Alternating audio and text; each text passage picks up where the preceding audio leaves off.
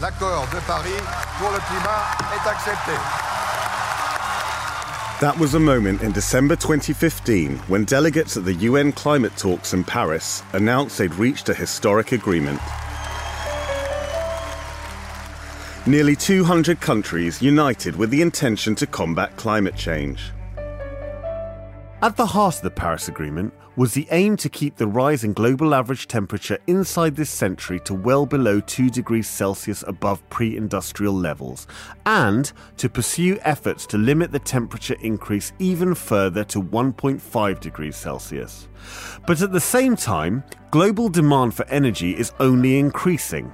So that leaves a challenge. How do we meet rising energy demand while reducing carbon dioxide emissions?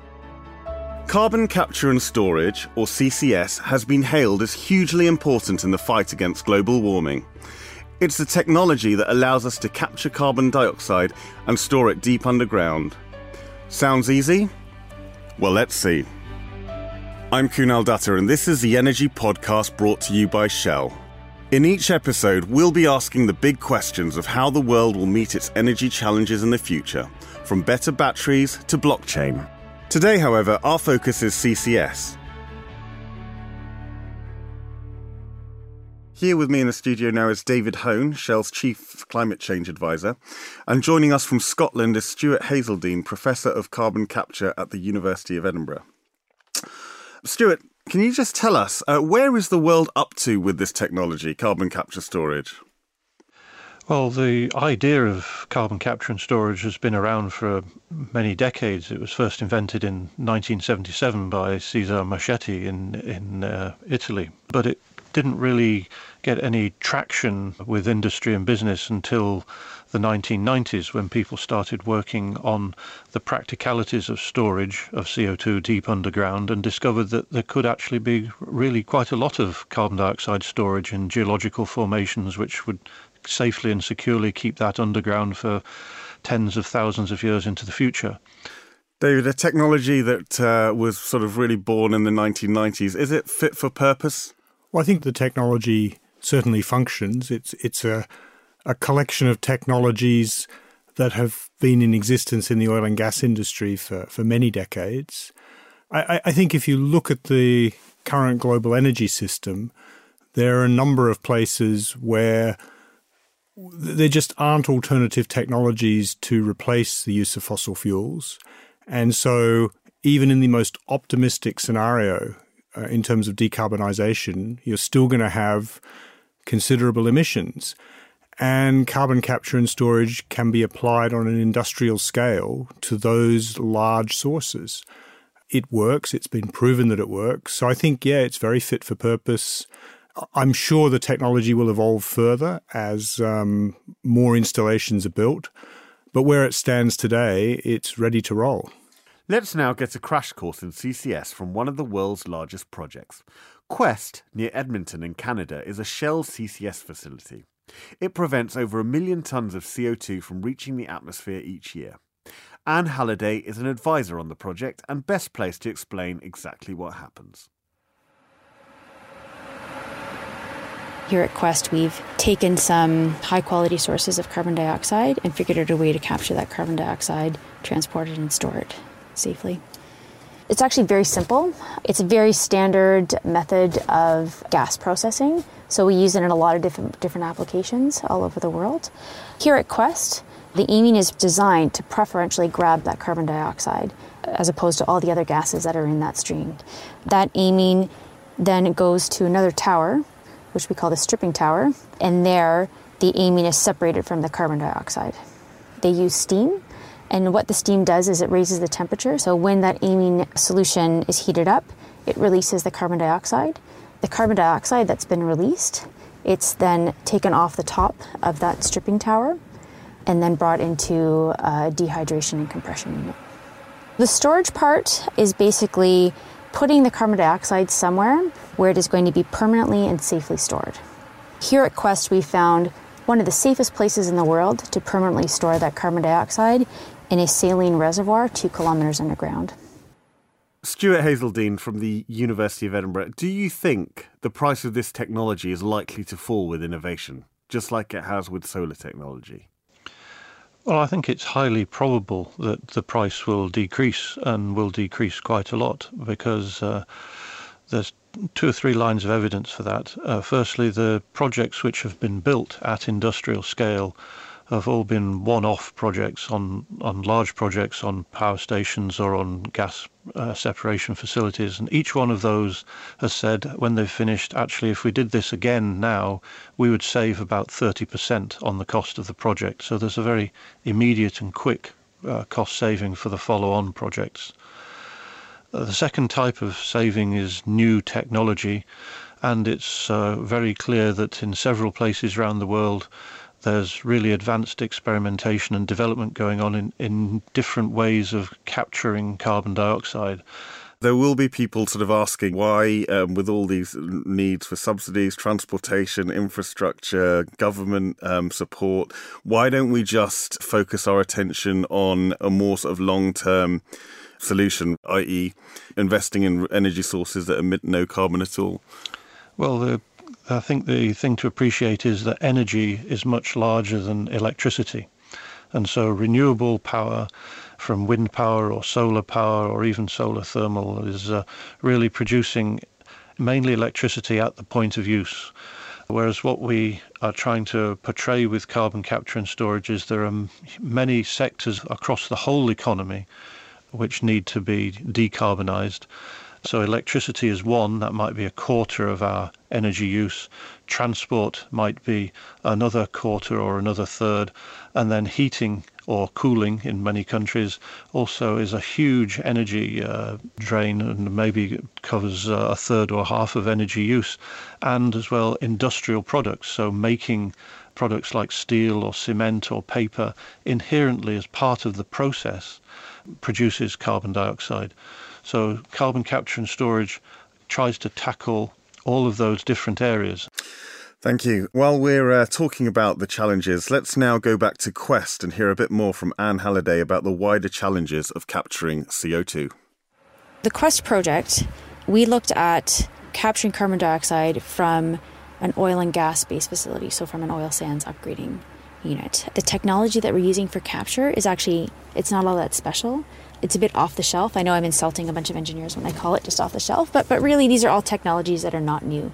Um, we've just applied it to a very specific application. The capture side is really where the big challenge is because the quality of the of the carbon dioxide and what that carbon dioxide is mixed with is actually where that that engineering problem lies. So in the pre-combustion world.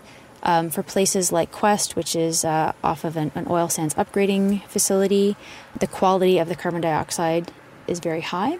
Um, so it doesn't take very complicated processes to try to clean up that, that waste stream and get a very purified form of carbon dioxide.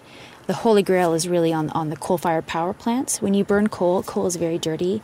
There's lots of really, uh, to be extremely scientifically accurate, nasty stuff.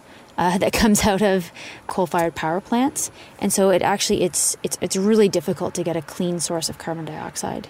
So we have engineers kind of working all sorts of different problems to do with the quality of the carbon dioxide, the uh, concentration of the carbon dioxide, right? Whether it's just like the concentrations in the air versus the concentrations in uh, in an off gas stream from an oil sands refining operations. Um, those are really the, the big technical problems. One of the really unique things that we do is we share all of our knowledge that uh, that we've discovered about Quest, and have people coming from all over the world to come visit the Quest facility, to look at the capture site, to look at our pipeline, to come visit our storage site.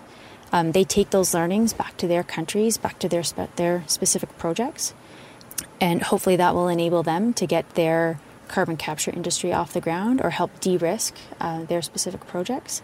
It's not just that we're, we're doing this because it's good business. We're not doing this because it, it makes money. We're doing this because it's first of a kind. We think it's an important thing to do, and we're sharing this knowledge with as many people as want to know about it. So if you would like to go and build your own carbon capture facility, you can go to the uh, go to a website. You can download our engineering diagrams, and with you know a couple hundred million dollars, uh, you can build your own quest. And I think that's pretty unique. David Hone Chief Climate Change Advisor at Shell. How safe is it to store carbon underground? you know, that's an area where a great deal of research and analysis has been done. It, it continues. There's been a, a, project in Norway from the 1990s that has safely and securely stored CO2 for now, well, it's actually more than 20 years and continues to do so. I, I, I think, you know, there's also one analogy to all of this, and that is that the formations which are going to be used to store CO2 either look like or in some cases actually are formations where natural gas is found. And, and in fact, we, you know, that natural gas has been used. So that natural gas has been there quite safely and securely for millions of years. You know, I, am not a geologist, but you just got to look at this from the facts that exist. Stuart, you are a geologist. What do you have to say about this safety question? So the, there are several lines of evidence which uh, David has alluded to. Firstly, we have many natural gas methane accumulations, so they're analogues. But we also have many geological accumulations of real carbon dioxide, of very, very pure carbon dioxide, which have remained trapped and safe and secure for millions of years underground, or even tens of millions of years in many cases, and they exist in uh, the United States, in Italy, uh, in the North Sea for the UK, in the Far East. There's a global distribution. So we can understand really quite precisely the geological conditions which are required to contain CO2 for millions of years. And then we can go and search for places like the Quest location where we can engineer CO2 accumulation and gain the benefit of that geological containment. Thank you. Uh, time to bring in one final guest. Joining us from Australia, Simon Holmes à Court, Senior Advisor to the Energy Transition Hub at the University of Melbourne in Australia. Simon, it's fair to say you're fairly sceptical about the power of CCS. I've no doubt that CCS works, technically works. Uh, it, it, clearly has been demonstrated many sites around the world. But I'm, I'm fairly sceptical that CCS will play a significant role in the major energy transition that's before us. So we've shown that it can be done, but what we've what we've learned in doing so is that it's extremely expensive. Now we can come down the cost curve with with, with repetition, the same way you know, we've all seen other technologies like solar panels come down the cost curve. But the primary driver for coming down that cost curve has been the volume manufacturing. They're manufactured good rather than a, each project being bespoke. So China, China's building seven solar panels a second. Uh, every, every day there are tens of thousands, maybe hundreds of thousands of engineers working out how to get a fraction of a cent out of each of those panels. Whereas the development timelines for carbon capture and storage projects uh, really more on, on the order of decades. We've, we've only got about 17 projects in the world. Uh, and there are very few on the drawing board. So we're just not getting the learning effect coming down the cost curve that we would from massive repetition. Simon, we often hear the call for a carbon price. That's like a government imposed price put on carbon to encourage people to cut their greenhouse gas emissions. Can you just explain why this is so important and why it hasn't happened yet? When we have carbon pricing, it focuses everyone's minds on finding the least cost solution uh, to abatement. So right now we have a real tragedy of the commons where anyone can can put CO2 into the atmosphere in most countries in, in the global economy uh, and do so without uh, taking any expense you know, in, into their accounts for doing so. So when we have a carbon price, everyone is motivated to find ways to reduce that. And we had a carbon price in Australia for two years. The, our carbon emissions went down significantly. As soon as the carbon price was removed, our emissions intensity of the economy went up. But it's seen as a tax. Is that that's the issue? Is it? Sure. So very difficult in the current uh, economy to, to introduce anything that looks like a tax, and that was one of the most significant arguments against carbon pricing in Australia was that it was adding a great big tax to the economy. It, was actually quite a well designed. Uh, it was it was never a tax. It was basically an emissions trading scheme, and it was designed to be revenue neutral for the for the government, so that the the proceeds were returned back to the community through through various rebates. Is carbon pricing the only way to make CCS happen at scale? Yeah, at, with a, with a very significant carbon price and, and probably more than 50 euros per tonne, we start uh, focusing the minds of industry on on uh, either re-engineering their processes or, or, creating whole new processes. Many of those, I, I believe, will move from hydrocarbon based to either hydrogen or electricity uh, based processes where possible. Okay, um, just before we wrap up, I'd like to ask one thing that needs to happen in order for CCS to really sort of come of age. Stuart, can we start with you then? What's the one thing you'd like to see happen to really try and um, get CCS up and running? Uh, I'd like to see the UK solve the problem of the market price for CO2 storage because until there's a value and a profit to be made in storing CO2, there's no attraction to develop the projects. David Hone? I think my answer is pretty much exactly the same. We, have seen mechanisms introduced into the energy system to pull solar and wind specifically into the energy mix. We do have a carbon price in the EU already. But I think tailoring an aspect of that to pull CCS into the mix and actually force projects to happen uh, through commercial incentive is what's needed to get this industry going. And Simon? I've got the same responses as most people in the carbon reduction sector have. It's just uh, pricing of carbon.